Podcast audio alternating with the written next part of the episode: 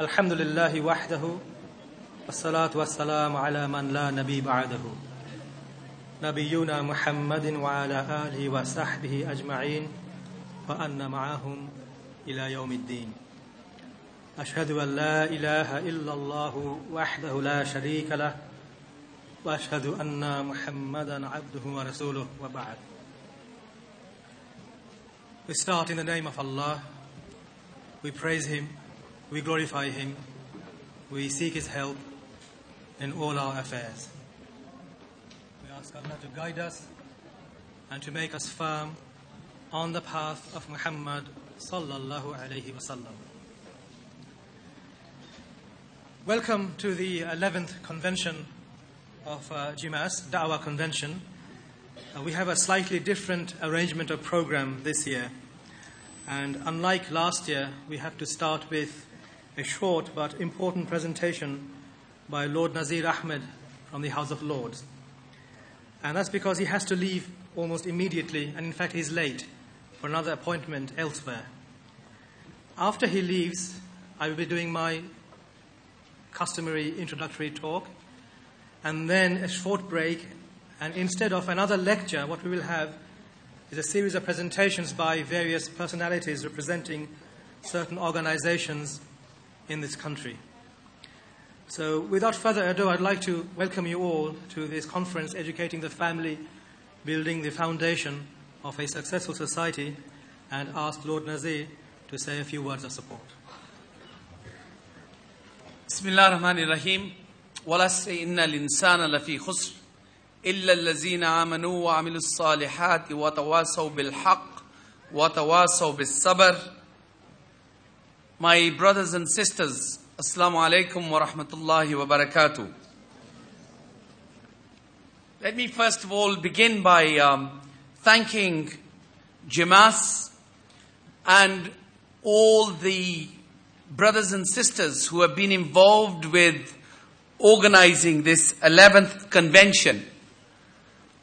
I want to say um, prayers for all those people who have been working very hard um, over the last weeks and months to get two and a half thousand, three thousand British Muslims to come to a, a weekend to a convention like this.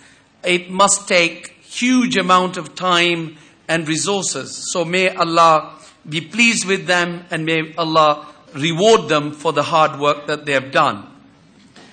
Normally, when I start my speech, um, some of you, if you've heard me, you will have heard my recent uh, two jokes that uh, I've been starting my speeches with, and I, if you've heard it before, please um, laugh with the others who have not heard it. Um, basically, uh, President Bush was uh, visiting a school uh, last week. I said that every week, but it was last week. And he talked about the war on Iraq. And after his speech, he said to the children, he said, Do you have any questions? And a young boy, Billy, Billy, puts his hand up and he says, Sir, Mr. President, I have three questions. So he said, What are these questions? And his quest, first question is, Where are weapons of mass destruction? How did you become president when Al Gore had more votes than you did? And where is Osama bin Laden? And then the school bell rings. And half an hour later, children come back to the class and he sits in front of or stands in front of them and says, um, write any more questions. And a young girl puts her hand up and says, Sir, Mr. President, I have five questions. So he, she says, What are those questions? And she says, Where are weapons of mass destruction? How did you become president when Al Gore had more votes than you did? And where is Osama bin Laden? How, why did our school bell ring half an hour early today? And where is Billy?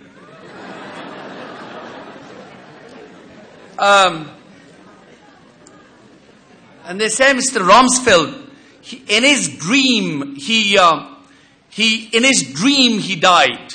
And he was visiting up there, uh, uh, and he went up to the uh, pearly gates, and there was St. Peter sitting at the uh, check-in desk. And behind St. Peter, there was huge big wall with lots of clocks. And he saw these clocks and he said, Hey, St. Peter, what are these clocks? And St. Peter said, These are lie detectors. So when you tell lies on earth, these clocks move and we know that you're lying. So he says, Hey, whose is this clock? Because this has never moved. He says, Aye, this is Mother Teresa's. She never told any lies, so it's never moved. Or so he says, whose is this next one? Because that's been moving. Or he says, this is Abraham Lincoln's. He told a few lies, so it's moved. So Rumsfeld then says, Hey, St. Peter, where is my friend George W.'s clock?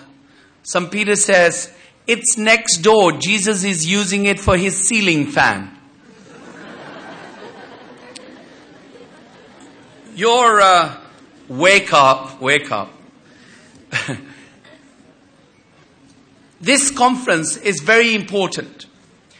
I think that the theme that you have selected this year is also, it's not only a timely theme, but a very important one. Educating the family, building the foundation of a success, a successful society. Yesterday, if some of you saw the Channel 4 documentary about Asians, or you could even say Muslims, in Keighley, in Bradford. We know the problems that, that exist within the British Muslims today.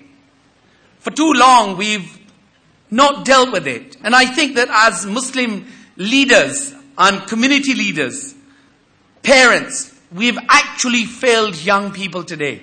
We've actually failed our families because we've not been able to give them the direction, we've not been able to give them the advice and the support that young people needed. Of course, I don't have to tell you the Islamic values and the importance of family and how the Prophet ﷺ brought up his family and the Sahaba brought up their families and the importance that Allah subhanahu wa ta'ala has told us that we must put in to our families and the way we must educate our, our young people. And in British society, when there are all those facilities, free education, of course, all the relevant support that we get, unfortunately, we've not been able to support our young people. Take our families right from the school, where in the state run schools, our children need support, not only in the classroom, but also in governing bodies, parents' associations, in the parents' evenings, and we Muslims have not been supporting our children, generally speaking. In fact, I remember I was a counselor in Rotherham for 10 years, and I tried to encourage our people to join school governing bodies.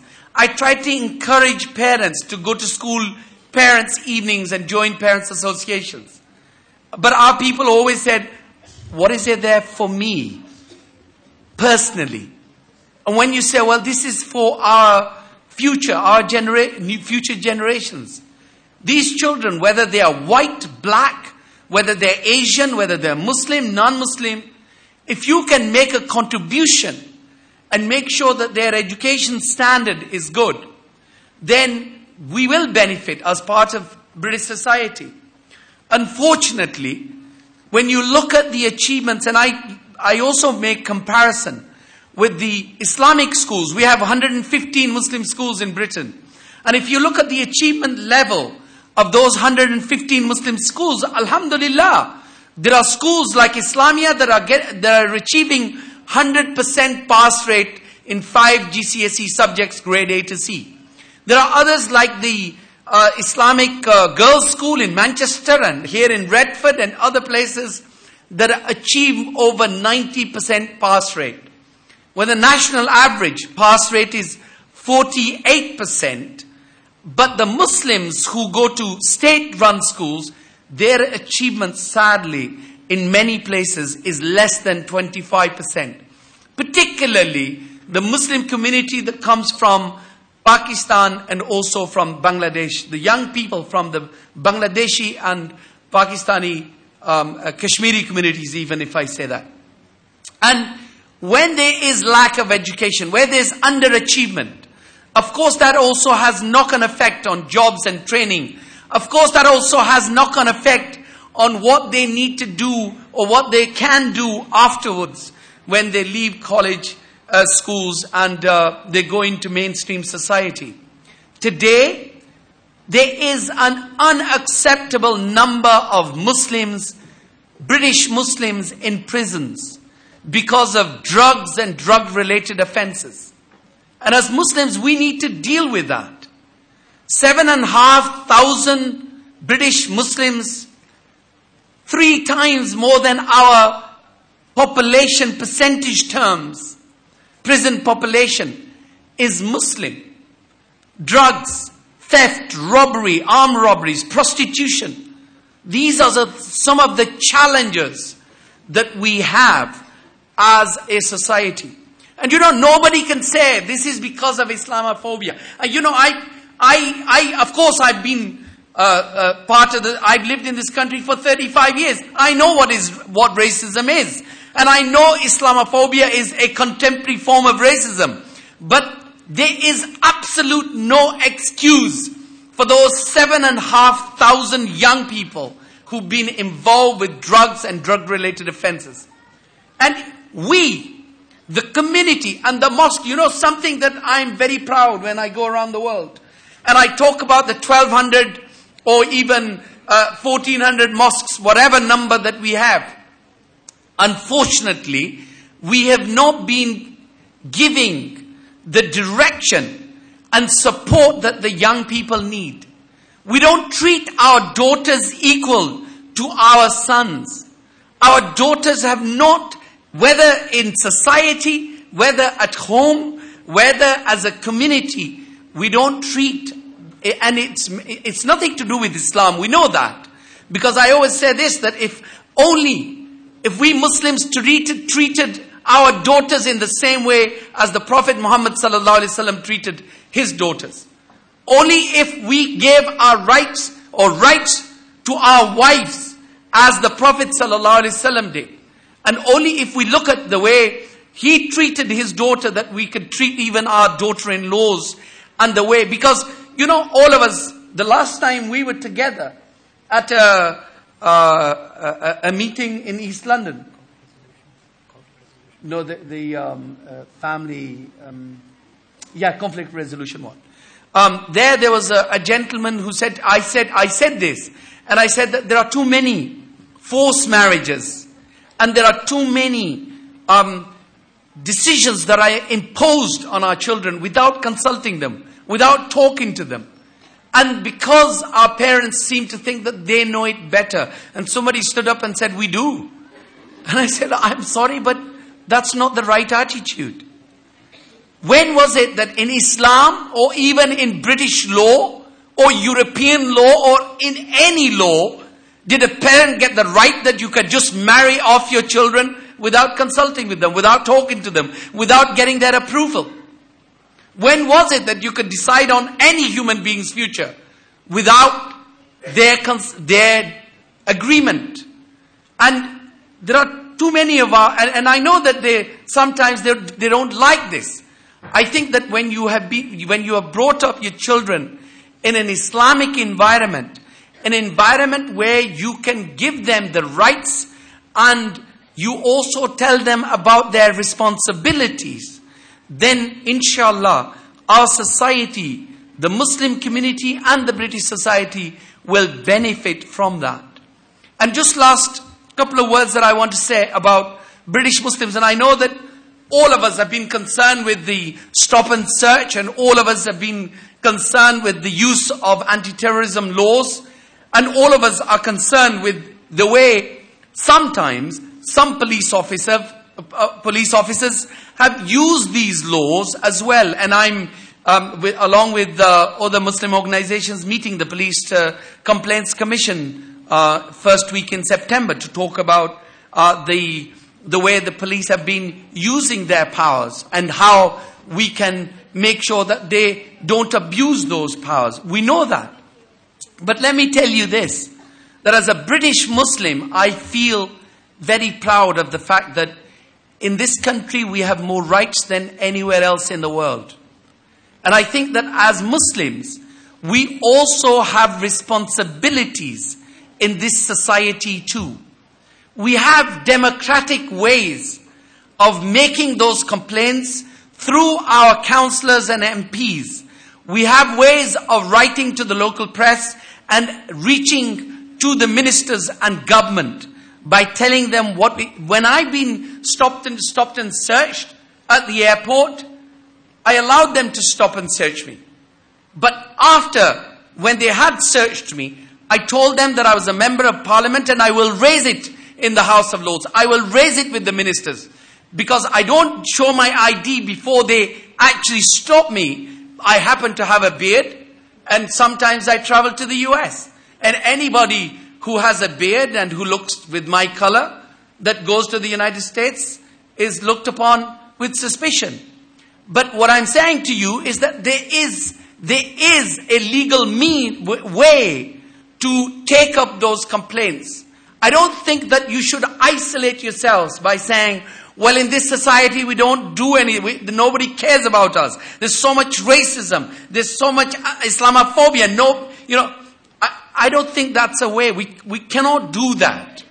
I urge you to think and to think whatever you do, that first think what effects this will have on the Muslim community. Second, how it will be seen as um, uh, uh, uh, the, the effect it will have on Islam and Muslims worldwide. Because our individual actions, when we say that our religion is great, of course it is. When we say that our religion has so many beautiful things to offer to humanity, to the entire world, because that's where it's sent to. But when people look at our actions, when they see our young people selling drugs, when they see our young people involved in crime, when they see when I'm selling a car and I don't tell them the engine and the and the gearbox is gone and I tell them it's a good car and when the when I'm selling the house and it's got all the problems and I don't tell them what those problems are, that's not Islamic. And actions speak louder than words. So this is all part of the building the foundation of a successful society by educating the family of the principles of Islam and the teachings of Rasulullah sallallahu alaihi wasallam. Thank you very much for listening to me.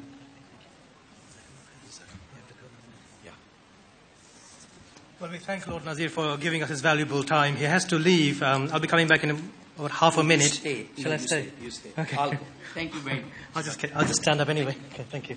Thank you. Assalamu alaikum.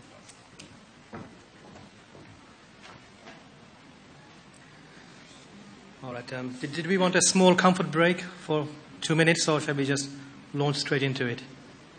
How do you feel? Carry on, inshallah. Okay. Did you uh, do you want the curtains pulled? Is it too sunny for you? A little bit, I think.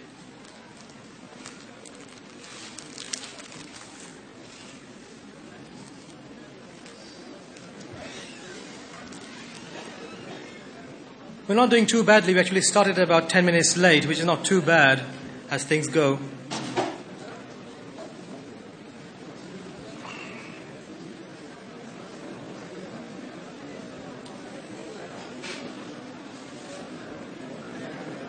Okay, let me start inshallah ta'ala.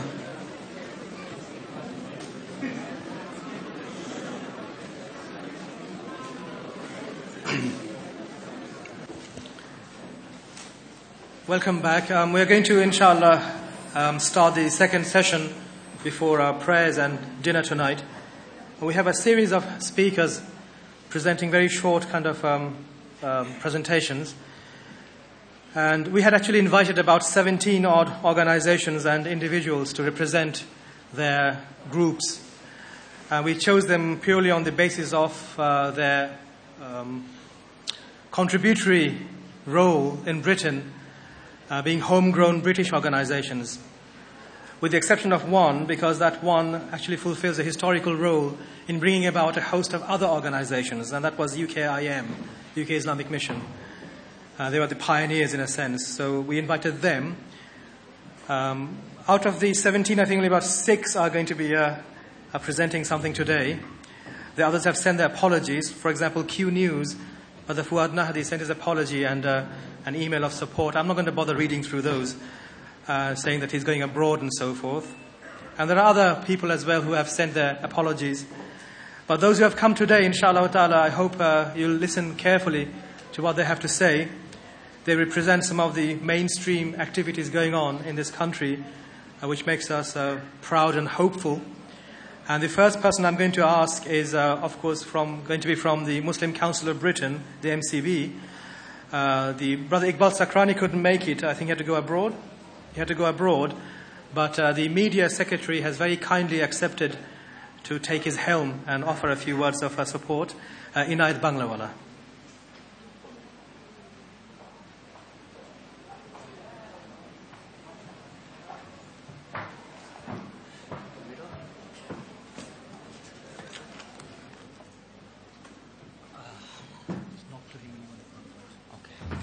السلام عليكم ورحمة الله وبركاته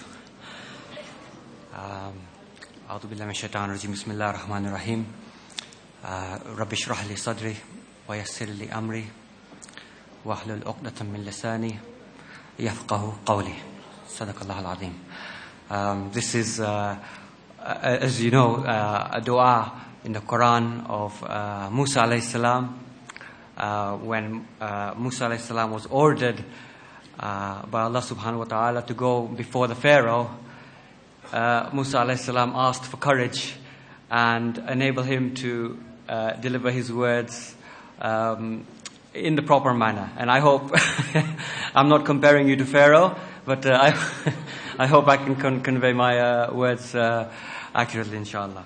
Um, f- yes, let me begin first of all by uh, apologizing on behalf of Iqbal Sacranie, the Secretary General of the Muslim Council of Britain. Uh, he is abroad. Uh, he's due back next week. He did want to be here, but um, he did request me to uh, come, and, come and represent him and say a few words. Um, I have known uh, Abu Muntasir since I was at university in 1987. And even then, you could tell uh, where he was heading. I mean, I, I, remember attending a talk at university. It was uh, in Whitechapel. And uh, myself and Abu Muntasir were, were, were, in the audience. Someone else was giving the talk. And it was and the question and answer time came. A question and answer time, you know, they ask, anyone wants to ask a question. Abu Muntasir gets up. And instead of the rest of us who sit down and ask a question, he strode right to the front with his sheet there are 50,000 errors in the Bible. and he gave, he gave usual, uh, you know, the, the, the, speech we, have come to expect from Abu Muntasir. But uh, very confident, alhamdulillah, someone who uh, uh, gains a, a, wonderful rapport with Muslim youth. And I noticed it then, and he's, alhamdulillah, maintained that. Very hardworking brother, as, as the other brothers from uh, his, uh, Hissam, as I knew them then. It used to be the Harakat al-Islah al-Shabab al-Muslim at that time, and now uh, JIMAS. A group of uh, really dedicated workers, all working on a voluntary basis, uh, really inspiring many youth in many cities, with the result that we see, alhamdulillah, year on year, they're getting a, a larger and larger annual conference. So Allah bless their efforts. Um, Abu Muntasir said something today that uh, struck me uh, just, just in the, the speech uh, earlier. I've read the Sirah several times. I'm sure many of you have read the Sirah several times. I knew that uh, the Prophet's son Al Qasim died very young. Uh, the Prophet's daughter Ruqayya died. Umm Kulthum died. Later on, Ibrahim died very early. It wasn't until uh, Abu Muntasir just mentioned it actually that when he said that five out of the Prophet's six children died, the starkness, it never, I, I didn't realize until then, the stark reality that the Prophet buried five out of his, six of his children. Um, just for that, it is worth coming to conferences like this because it, really this is a tazkir, this is a reminder to us to remember the important things in life. That very quickly we can forget, and the pace of life outside will urge us to forget death. It is not uh, a topic of uh, conversation. But this is why gatherings like this are supremely beneficial, and I hope everyone here uh, benefits from uh, the next three, four days, and the, our iman is purified and we go back with a, a greater urge to participate in the wider society. Um, there is an incident in Sirah all of you will be familiar with that we know that the Prophet started his mission in Mecca and later on went to Yathrib, al Medina. But before he went to Medina, the Prophet ﷺ sent some companions there to prepare the way. You know that, right? And one of them was uh, Mus'ab ibn Umair. And the Prophet asked a report from Mus'ab, how are things going in, in, in Yathrib? And Mus'ab said, uh, Ya Rasulullah, there is not a single household in Yathrib where we have not conveyed the message of Tawheed. And that is our duty. Here in the UK, we have 1.6 million Muslims. Okay, the census of 2001 for the first time asked our religious identity, affiliation, and it found that there are 1.6 million Muslims in the UK, legally. Okay, and um, this is this is more than the numbers of Jews, Hindus, Sikhs, and Buddhists and the Jedi Knights combined. Right? The, the, census also found there are 300,000 Jedi Knights followers in this country, but it is a larger number than all the other minority faiths, a huge number. So the potential that British Muslims have is, is colossal as well. So the responsibility we have is colossal. I hope um, conferences like this help us to fulfill that potential.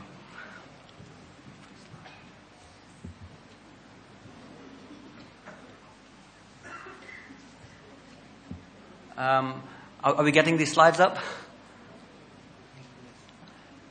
Technical difficulties, come on. Oh, yes. Uh, second, second slide, please. Many, many thanks. Uh, okay, yeah. Now, recent years have been um, very difficult, right? Recent months and years.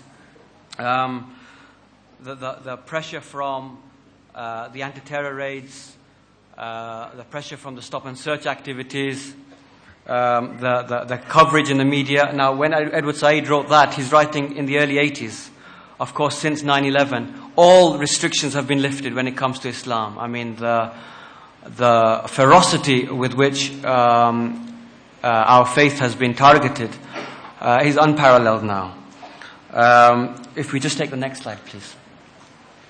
These are just two examples I've, I've put um, from just after 9 11 and, and then just last month of writings which we weren't familiar with before 9-11. It, it, was impossible for people to describe us as fifth columnists before 9-11. I don't remember a single instance of this happening. Similarly, I don't remember us being compared with dogs before 9-11 or, or the, or the, or the uh, extract given from Cummins over there. But since 9-11, these restri- restrictions on Islam alone have been lifted. Uh, we are not against criticism of our faith. We, we do not believe that Islam, you know, is above criticism, but what we are against is incitement against our faith, or inciting hatred of us, because we know there is a direct link, and the documentary on the BNP last month showed it clearly. There is a link between uh, vile language like this and actual physical attacks against Muslims following later on. There is a, a, a link. So, all of us have a, responsibility to ensure that when individuals go step over the line like these have, that we don't remain silent, that we do speak out. And just before I came here, I was, I was just speaking to the British Council where Cummins works. And inshallah next week we should get news about what his future is. And we hope inshallah it is good news. Uh, meaning we hope he will be dismissed from his position. Because that kind of language is unacceptable. And we've demanded that uh, if it is proven that uh, Harry Cummins from the British Council is the author of those articles, that he should be dismissed from his position. So please do, do keep an eye out for next, next week's news. Um, but also, the current situation gives us opportunities as well. Next slide, please. Um, in November 2001, Prospect magazine gave out uh, a, Quran CD with every uh, issue of the magazine. It was a translation of the Quran on CD-ROM by uh, Arthur Arberry, who used to be a professor at uh, Cambridge University. And his translation was put on, uh, on, on, computer and, and distributed on, on that CD-ROM to everyone who bought, who bought the, who bought the magazine. And similarly, you will have noticed there have been others, other opportunities. The BBC Islam season we've seen. You've seen uh, The Guardian do a series. You've seen the Daily Telegraph do a series. I think last month the Times did a series. There have been several opportunities uh, for us to explain our faith better. Um, it is really with that in mind that we are organizing a seminar next month. Ne- next slide, please. Um, there is a seminar that we are organizing at the Muslim Council Britain next month where we've invited the most senior journalists from the newspapers, uh, the most senior broadcasters, the, uh, even from uh, the internet, from BBC Online, to come and explain to members of the Muslim community how the media works and how we can make the most of opportunities in the media, how we can make sure that if something uh, derogatory is said, unfair is said, that we, we know how to seek uh, a correction. We know how to uh, get some of our activities publicized in the media. We know weekend after weekend how many activities, positive activities are occurring. Yet po- much of that positive activity never makes the news. So it is an effort to uh, try and increase the skill base amongst Muslims so that they are able to uh, utilize the media for, for the benefit of, uh, of a positive uh, coverage of, of the Islamic faith, inshallah. I hope uh, as many of you as possible are able to make it to this uh, seminar. Um, and now, just, just to end, because I, I know we have a very short amount of time, but I echo uh, Abu Muntasir's call uh, to be patient and, and to persevere.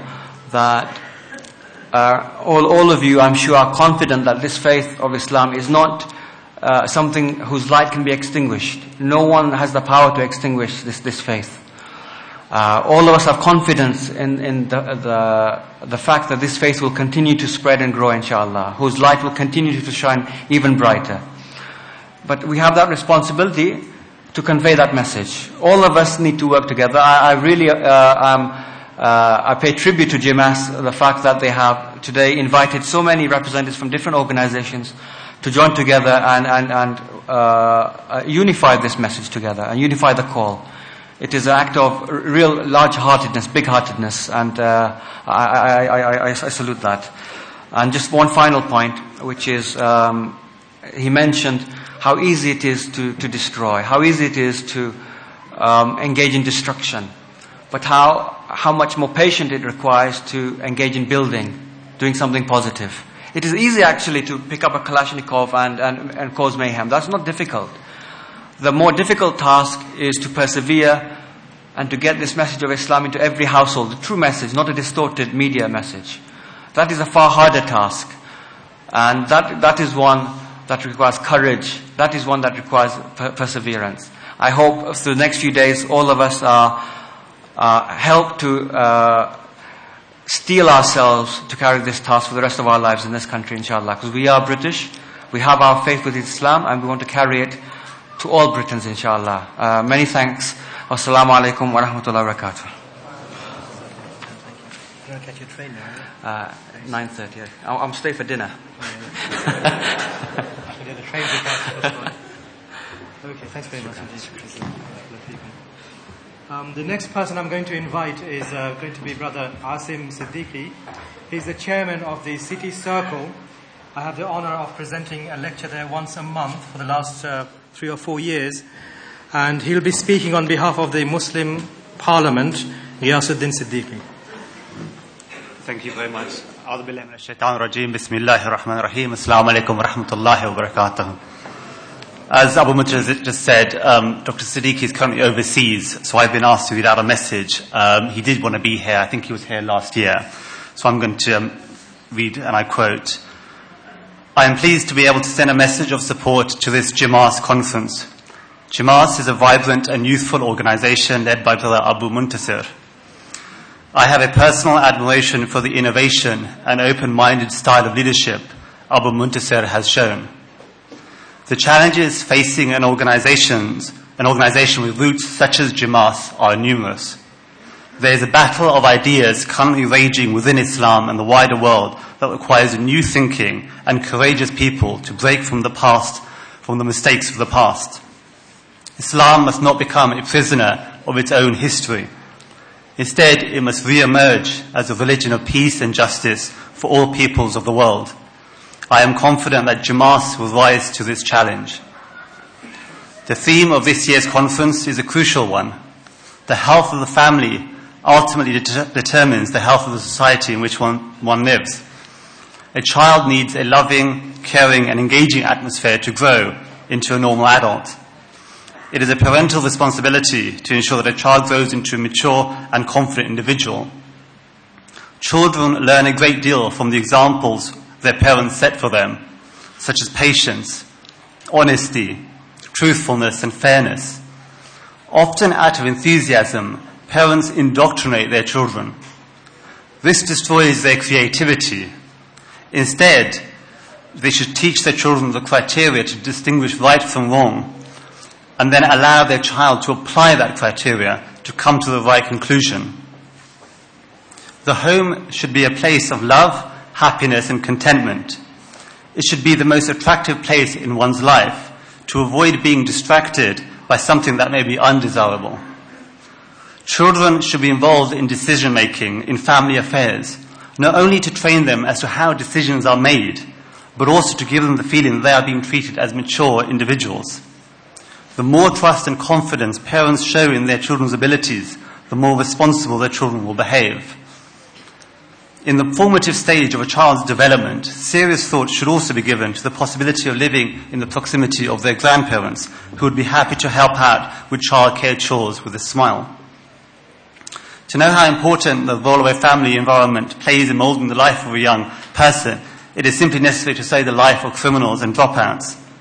Invariably, one finds that human failings are rooted in childhood, something they may have missed out on, something they weren't able to do. So to conclude, only a mature and stable family is best capable of producing productive members of a cohesive society. May Allah subhanahu wa ta'ala, exalted is He, help us to all educate ourselves and our families to build a successful society in this country. Ameen. Thank you. Assalamu alaikum wa rahmatullah. Did you want to say a few things about Muslim Parliament itself? I think that's been done. That's been done. I think I'll just say, I mean, if you were like city circle family. I, I mean, the Muslim Parliament is a campaigning um, organization. I think most of you would have heard of it. I think it's very important that we build bridges with local communities over here.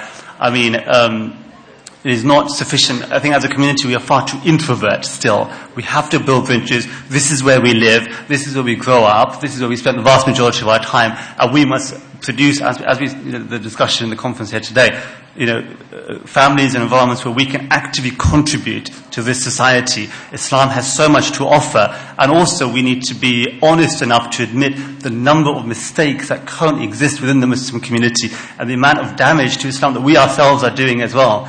And none of this is Islamophobia. We need to take ownership of our own problems, um, and that is how we will grow and, and, develop. So the Muslim Parliament is a, as I mentioned, a campaigning, a lobbying organization um, designed to, to, to, to, meet that gap in the market of building bridges with, with non-Muslims. Okay, thank you very much. I didn't uh, quite ask um, MCB, Inayat, where's he gone? Yeah, he's just left the room, but uh, I didn't ask him to say a few words about uh, MCB itself. But I think if you visit the website, mcb.org.co.uk, inshallah, you'll find uh, ample uh, details there. I'm going to ask the Federation of Student Islamic Societies uh, representative, Brother Marwan. I don't see him anywhere. He's going to miss the boat, isn't he? Oh, Brother Marwan, there you are. Uh, my dealings with the forces go back 20, 25 years now, um, it was very instructive for me to meet the former president of FOSIS, the FOSIS conference last uh, June in uh, Nottingham from 23 years back. Many years later now we have the privilege of uh, Brother Marwan, uh, who is the uh, head of the, uh, what's that, ISOC working group for FOSIS. Bismillah, alhamdulillah, wassalatu wassalamu ala. Assalamu alaikum. Um, I don't want to start by, uh, as all the previous speakers mentioned before me, by thanking JIMAS. Um, not just only the, the aim of, of this conference, but the way that uh, Sheikh Abu Muntasir and the brothers and sisters from JIMAS are going about doing this conference. And uh, there is a feeling, I mean, there is a feeling I know from the, the brothers and sisters I know from FOSIS and elsewhere, that alhamdulillah it's a, it's a pioneering effort. May Allah give the brothers and sisters and everyone here that attends success, inshallah. Um, FOSIS, uh, as Sheikh Mundas had mentioned, uh, stands for the Federation of Student Islamic Societies. And I think it's, you know, it fits in well with the, the aim of this conference in that uh, we deal with Islamic societies at universities and any educational institution.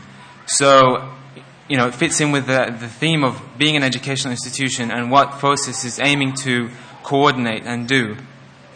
Um, I'm not the president of, of FOSIS. Uh, Brother Waqas Khan, who was newly elected this year, he will be here tomorrow, inshallah, but he couldn't make it today, so he asked me to, to speak on his behalf. Um, I just wanted to mention briefly what uh, the uh, FOSIS does and, and, what our aims and objectives are. Um, to give you some background about myself, and I think this tells the story of FOSIS, um, I'm the, the former president of the Islamic Society at Nottingham University. And on the executive committee, we have the former president of uh, SOAS, uh, uh, Islamic Society, Liverpool. We have uh, Brother Waqas himself was Manchester uh, president. And what the aim of uh, FOSIS is, is to take the university work. And the, there's a number of students I can see that are here today, inshallah, and probably come from Islamic societies, but to take this work to another level. Because if you're stuck within your own Islamic society, with your own cocoon, in, in your own secluded environment, there's only so much you can do. And we've seen that there's huge issues that are facing the student community uh, day in, day, out. So if you, if you like, just to give an illustration of what FOSIS is, if you have all these Islamic societies across the UK, the line that jo- joins up these Islamic societies is FOSIS. I mean, that's in a nutshell what, what FOSIS does. And next year, someone sitting here could be on, on, in FOSIS. In fact, you probably will be approached if you're at university or at a, at a college or whatever by FOSIS to coordinate this work. So what, what then do we, we do once we, as well as connecting Islamic societies, there's specific things that are done. Just to give some examples, um, the dawah work, for example, on campuses. Uh, not only pro- to provide high quality speakers to come and speak at the universities, but also to train Islamic societies how to do this dawah effectively. And the way this is done is not for me somehow more, I'm more knowledgeable in dawah. No, that's not true get the Islamic societies together and you can get some amazing work generated. So that's the dawah. Sharing experiences, being the forum for experiences to be shared. To, to accurately and effectively represent students and Islamic societies on the bodies that count, like the National Union of Students, to make sure that they're represented effectively on the Students' Union. We have uh, meetings with people, with organizations and, and government bodies like the De- Department for Education and Employment, it's important that this is done effectively. Uh, the academic side of things, so making sure that students are able to attend universities with issues like student loans, for example. Uh, other issues in terms of uh, working with organizations like Muslim Doctors and Dentists Association, Association of Muslim Social Scientists. Um, we provide services such as the freshest Packs that you may be aware of, hostels to provide an Islamic environment for students to live in, and we would therefore encourage if there's people here that are from uh, either you either you ha- are a student or you have students as your children, for example, or you're an organization that you feel that you could help because we're building bridges here. We're building bridges to to uh, effectively manage the work that's being done, and uh, just encourage you to. Uh, you know, visit the website or to learn more about this organization and to make, inshallah, this effort that uh, is being done by JIMAS uh, and other organizations to, to really bring the work together and inshallah Allah will give us success. Uh, Jazakallah khair once again. Inshallah. Assalamu. Um, I forgot. I was reminded to mention the other organizations I had invited, uh, just for the sake, for, for the record. Um, they, they have sent their apologies and they couldn't quite make it today. But for your information, we had actually asked FAIR to come as well, Sister Samar Mashadi, and she couldn't quite make it. Q News I've mentioned before. Muslim Women's Helpline. They're doing some very wonderful work, um, taking lots, of thousands of calls every year from um, mainly women who are in distress. Uh, YM, Young Muslims, and the YMO as well. We invited them. IFE, Islamic Forum Europe, based in uh, Whitechapel. Islamic Foundation, Dr. Manazir Ahsan, we had invited as well, but uh, from Markfield Dawah Center, and of course he couldn't come either. The UKIM I've mentioned, and Utrujj is uh, run by Sheikh Haytham Tamim and he's meant to be arriving tomorrow morning, so slightly after tonight. Um, the next speaker I'm going to uh, ask to present is a female speaker, Sister Sarah Joseph. And she's going to be presenting her talk from Gilbert Murray, where the sitters are accommodated. And she'll be showing uh, a little presentation from the CNN broadcast about the magazine that she is the editor of, uh, EMEL, E-M-E-L. A very successful um, quality magazine, which gives us much hope and inspiration of the way the British Muslims are heading, inshallah ta'ala. So, Sister Sarah, if you can hear me, it's your, uh, your go. Okay, Bismillah ar-Rahman ar-Rahim. I begin in the name of Allah, the most merciful, the most kind. Alhamdulillah Rabbil Alameen. All praise is due to Allah, the Lord of all the worlds. I greet you with a greeting of peace and mercy from your Lord. Assalamu alaikum. Come on. I have greeted you with a greeting of peace and mercy from your Lord and deserve a greeting as good as it or better. Assalamu alaikum. Okay, Jazakallah khair. I thank you sincerely for the invitation to speak today. Um, I feel it is the invitation of a courageous organization that is open and confident of itself, confident of who it is, and thus able to be open to others unafraid to take on the challenges of tomorrow. I can remember a time uh, 16 years ago when I'd just become a Muslim living in South London that people from different Muslim groups would cross the road rather than talk to one another. I can remember the fights that went on between different groups when I was at university, and I hear that in some universities, indeed, it still goes on today. But here at Jimas, you have transcended such pettiness, such ridiculous behavior, such un Islamic behavior. In these difficult times, you have opened up your conference, your hearts, and stretched out your hands of brotherhood and sisterhood to organizations which may have slightly different emphasis here and there, but who, like you, are struggling for the good and for the deen. May Allah reward you all for that openness of heart. May it result, inshallah, in cooperation for the good, a strengthening of the deen, and an increase in positive action. For me, I believe we need as much openness as possible, opening ourselves up to non Muslim organizations, even, who are struggling for the righteous actions. But as for us as Muslims, unity is so necessary right now in the difficult times that we face. We must unify for the common good and contribute to our society in all the best ways possible, bringing justice and goodwill wherever we go. We need, as Abu Muntasir said in his introductory talk to us, to give to our society in which we live and from which we benefit. And we need to give to our world for surely we live in a tiny global village. This world is ultimately our responsibility. The issues of environmental chaos. I'm sure you've all been enjoying the rain that we've been experiencing recently, or not, but that is an example of the environmental catastrophe caused by our overconsumption in this world, itself a major issue and the issues of unequal wealth distribution, which have led to great injustice but also great bitterness. Issues of increased cynicism, especially of our youth, that nothing that we do will affect change, and an increase in a lack of mutual trust. And these aren't even all Muslim issues. Indeed, these are issues of human survival. But Muslims, as Muslims, we should be at the forefront of these causes because the Quran tells us that we are the vicegerents of this earth that we are to be a middle nation, balanced, and ultimately we are witnesses unto mankind, and the Prophet ﷺ is a witness unto us. So may we all be as open and as courageous as Abu Muntasir has been, as Jimas has been.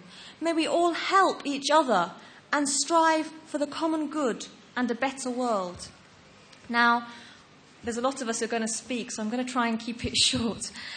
But Abu Muntasir asked us all to say a few words about the organizations we're from. Well, as I was introduced, I'm editor of Emel magazine. Some of you may have heard of it, some of you may not. But instead of me talking about Emel, I thought I'd show you a small film that CNN made about us, the American satellite news channel. Um, if you can ignore the groovy music, don't blame me, it's just uh, what they, they decided to um, introduce the uh, Emel to. But I hope you can find it positive, maybe even slightly inspiring. I know I find it quite inspiring that a Muslim project can be so well received Um, Alhamdulillah, really, all praise is due to Allah. Emel is different, maybe, to what many of you are used to, but I really do believe in it. I believe it is providing a service, inshallah, to humanize Muslims. It is a proactive step against the tremendous negative media co- coverage that we receive. So instead of just moaning about media coverage, negative media coverage, instead of just reacting to that, I think it's really essential that Muslims are involved in proactive Muslim media, and Emel is part of that. And inshallah, it shows the positive contributions that are being made. I mean, we, we, we, say to ourselves, let's make positive contributions, but also, alhamdulillah, it's good to recognize sometimes that yes, we are being tremendously contributive to our society as doctors and lawyers, as artists, as in every field, as mothers, in all sorts of fields, we are contributing to this society and helping the society.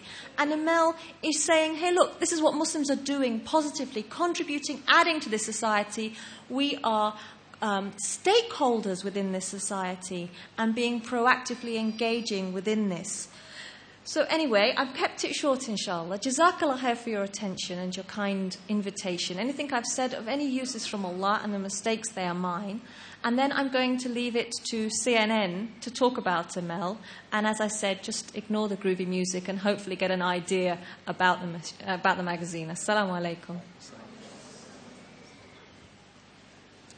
When I was overseas last week, someone walked up to me in a hotel and said they were really a fan of the program and they especially liked our Up the Rise segment. I didn't bother to tell him it's actually on the rise. It didn't seem that important. It was good enough to hear that he liked the series. If idioms speak to cultural differences, they also can be points of contention, which brings us to a new magazine called Emel, which focuses on lifestyle from a Muslim perspective. It debuted last fall in the UK, and there are hopes to expand it to other countries, including the United States. So the magazine and its editors are on the rise.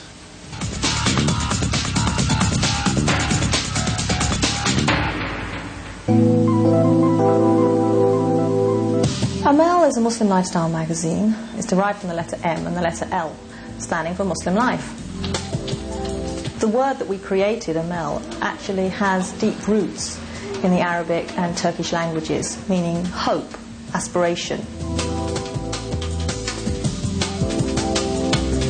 You have the current affairs in Emel, the important issues of the day, but you also have the education, the finance, the environment, the health issues, the parenting issues. And then you have this other, completely different element to the magazine, on which you have the home interiors, the clothing, the food, the gardening, which is so different for a Muslim magazine to have these things. It was the type of magazine I wanted to read, but didn't exist. We felt that there was nothing there which brought together the ideas of Muslim life in a whole way, a holistic way. There was nothing that showed Islam as a living reality. The really important thing is to bring out the colour, really make the food look good enough to eat. Islam is not just one single culture, it's not a monolithic culture, it's from all around the world. So you've got food from China, you've got food from Afghanistan, food from India, which is all the time drawing on that heritage, showing how you can cook different foods from the different places in the world.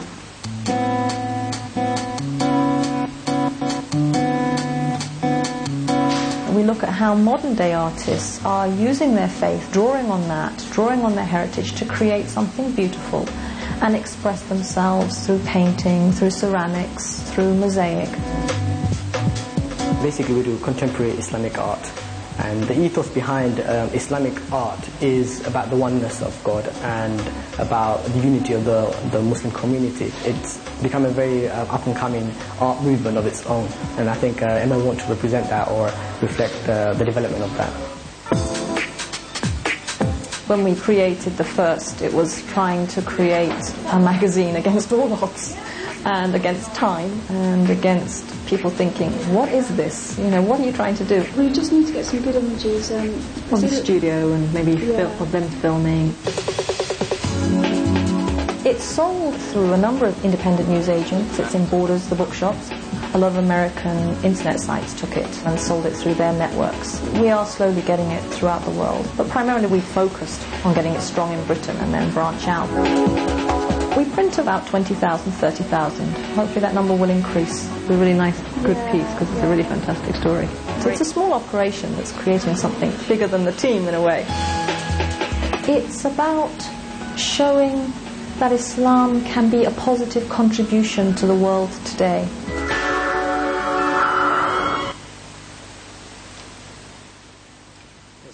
Good.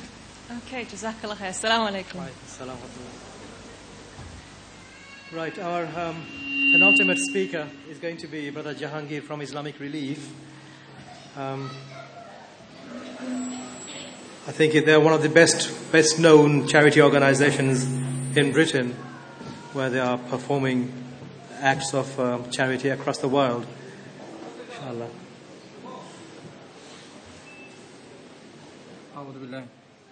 أعوذ بالله من الشيطان الرجيم بسم الله الرحمن الرحيم الحمد لله والصلاة والسلام على رسول الله وعلى آله وصحبه من والاه أما بعد السلام عليكم ورحمة الله وبركاته uh, جزاكم الله خيرا for this uh, invitation uh, it was extended to Dr. Hani Al-Banna the founder co-president sorry the president co-founder of Islamic Relief and he is currently in Darfur you're all aware of the situation, what's taking place right now in Sudan.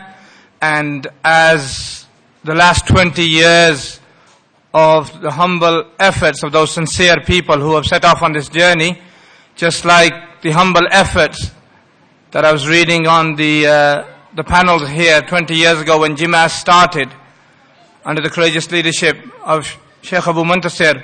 I remember attending a conference about 13 years ago. And now I'm here. I've been away from uh, United Kingdom for about seven, eight years, and uh, we've established an Islamic Relief established offices in many parts of the world. And I was set, sent to open an office, help establish an office in the land of the brave and the free, uh, Los Angeles, California, USA. And uh, Alhamdulillah, I can, I'm glad and blessed to be here. Ten years later to see at the marvelous growth and the variety of people that stand before us and sit before us. And it's all been to, due to the hard work and the blessings of the brothers and sisters in Jimas as I remember them and their hard work 13 years ago and how they, mashallah, are endeavoring to present Islam, open their arms, open their hearts and remind us all that it's not words that make a difference, but action. And it's upon that that Dr. Hani al-Banna, who I got a good earful from for arranging a fundraising program last Saturday in Manchester, which I forced him to attend, which made him miss this event. So I apologize on behalf of uh, uh, Dr. Hani for not being here, but it is through the efforts of people like yourselves that have made Islamic Relief what it is. It is renowned, it sits amongst other international players. After September the 11th, just before uh, September the 11th, I was visiting Afghanistan and I had returned to work in the field and work and be based in Kabul for a number of months, for approximately a year in Afghanistan. And many of the organizations had either left took off, closed their operations, or were shut down. And this phenomena was quite rampant throughout the Western world, especially in USA. Out of the eight main organizations, three of the top organizations were closed down overnight. And in United States and United Kingdom, the work of Islamic relief, Dr. Hani had told us at that time, now is the time not to bury our heads in the sands. Not a time to look down, but to stand. Because we are standing for the oppressed. We are standing for the needy. We are standing for the voiceless. And we are crying out of the tears that are, that are falling from the cheeks are those that represent the tears of those thousands of miles away. I know the brothers at JIMAS and sisters JIMAS have worked tirelessly to put this conference on. It is platforms like this and communities like this that have allowed Islamic Relief to sit and continue working in, cham- in those chambers. Surely we get looks. When I entered arena of all predominantly Western, male-oriented NGOs, and you're the only Islamic organization, and they know that you are a Muslim organization. But we feel proud because we are a product, an institution, a reflection of the goodness of the Muslim community in the West, in the United Kingdom, and in the United States. So Alhamdulillah Rabbil Alameen, from humble efforts, from a room, imbued with barakah from the 20 pence that started the organization. But the barakah came from the hardship. When I go to Chechnya or Afghanistan or any of these places, I tell them it is not the multimillionaires that are supporting the organization. It is not institutions and governments and United Nations and World Food Program and CAFOD and Christian Aid and all the others. Although Alhamdulillah the support has increased and the bridges have been built where we work together for humanity. But it is through the hardship and the hard earned money of the people and the Muslims in the United Kingdom, in the mosques and masajids, in the communities, in the conference, that's allowed the benevolent work of this organization to go forward. So I feel proud to sit and stand here before you and be blessed by Allah subhanahu wa ta'ala to allow us to be that bridge between the fortunate and the less fortunate. So next time when we see the child in Sudan and they show a, a, an image of suffering, and they show a father burying his child, we know by the blessing of Allah subhanahu wa ta'ala, we have something that can take from the generous and the benevolent to the needy. We are nothing more than this glass, which is empty, but it gets filled with the blessings that Allah subhanahu wa ta'ala has provided through the likes of you and I, that we fill it and take it to the deserving and quench the hunger, the thirst, and fulfill the shelter, inshallah, and the needs of these people. And this is all a big blessings from Allah subhanahu wa ta'ala to be grown, to be homegrown from United Kingdom, from England, inshallah, and to be recognized and to be having co-partnerships with the like of JIMAS and all the other organizations that have supported Islamic relief. I say, Jazakumullah khairan, Barakallah fikum. Uh, uh, may Allah subhanahu wa ta'ala bless the gathering, bless our brothers, bless the leadership, inshallah, to continue on this noble path, bringing everyone together. It is no good, brothers and sisters, talking about unity.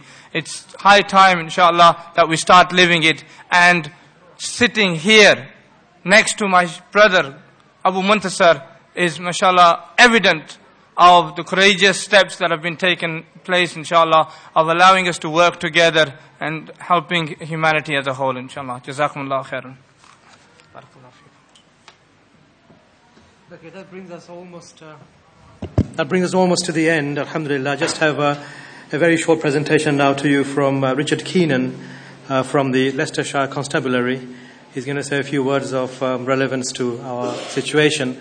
I think Robin Cook's latest um, statements are quite ample to describe what we are going through. 30,000 or more stop and search searches, only about 100 odd people being charged and so on. So Richard Keenan is going to now spend a few minutes um, before we terminate, inshallah. Assalamu alaikum. Uh, Sijambo, Shwani, Kemcho, Galapwanax. I hope I've said hello to most people in the room. Um, I'm very grateful to Abu Muntasir for the chance to speak to you. I originally came to listen, not to speak. So these thoughts are my own. I accept all fault from them um, but they are from the heart. Um, it would be very foolish of me to sit here and say, I know how the Muslim community feels at the moment. However, I, I would suggest to you I have some sympathy. Um, I was brought up as an Irish Catholic. Uh, my grandfather and father were tradesmen. They would not get employment if it was widely known that they were Catholics. We are only talking 30, 40 years ago in this very country. In the 1970s and 80s, unfortunately, due to the violence that took place in Northern Ireland and on mainland Britain, the Catholic population in Britain were viewed with some suspicion. They were seen as a fifth column. Uh, our clergy were viewed with suspicion, and they were stopped at airports and seaports, and they were searched. So, from my own personal experience, I have some sympathy and perhaps a little understanding for the way the Muslim community in Britain feels at the moment. So, I would talk to you of two things. One is reassurance.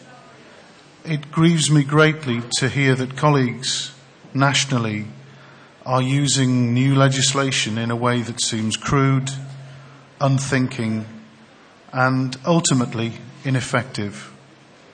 To be told examples of uh, a sister who is trying to travel internally in the United Kingdom, is traditionally dressed, and is not allowed to travel because she doesn't have a passport. What nonsense that is. What absolute nonsense. I can only speak for my own force. Um, I can tell you categorically nobody has been stopped and searched in Leicestershire using the new powers available to the police.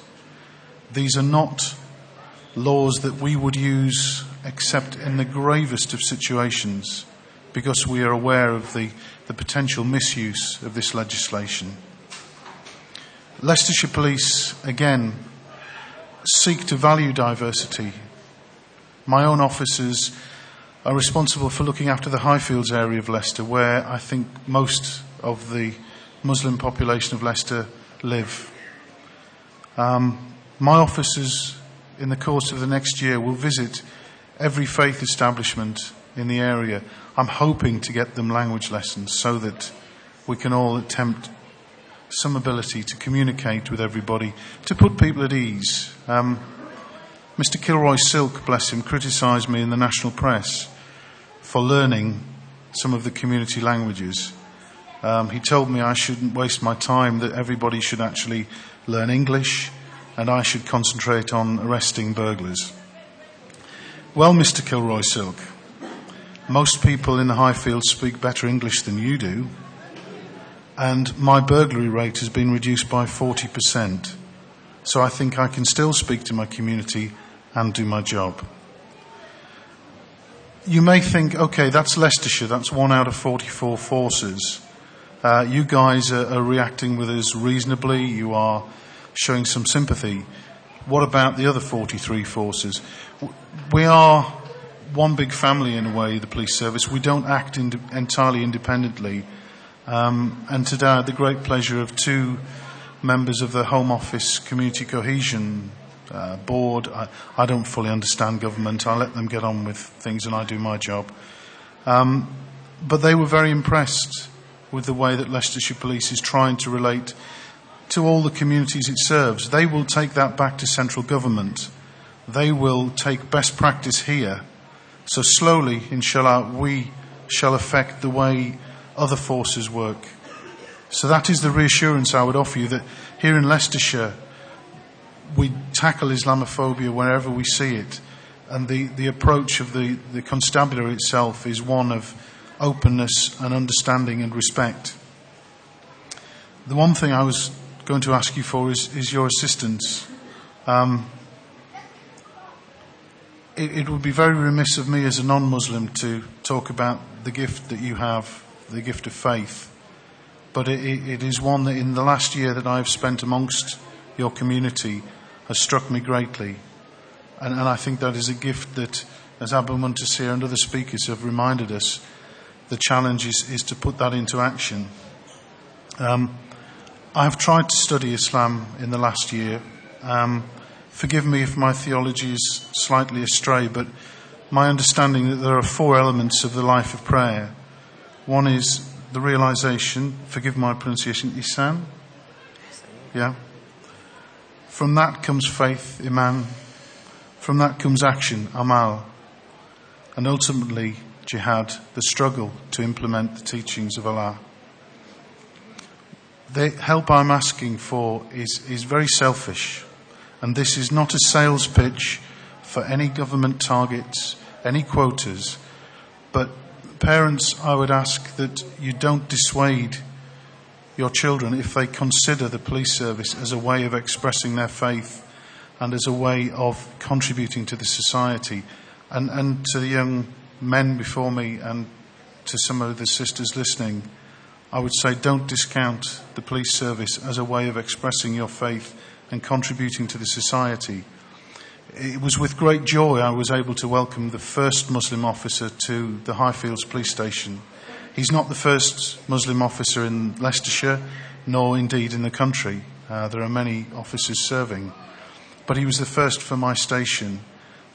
The impact has been great. The reassurance has been great.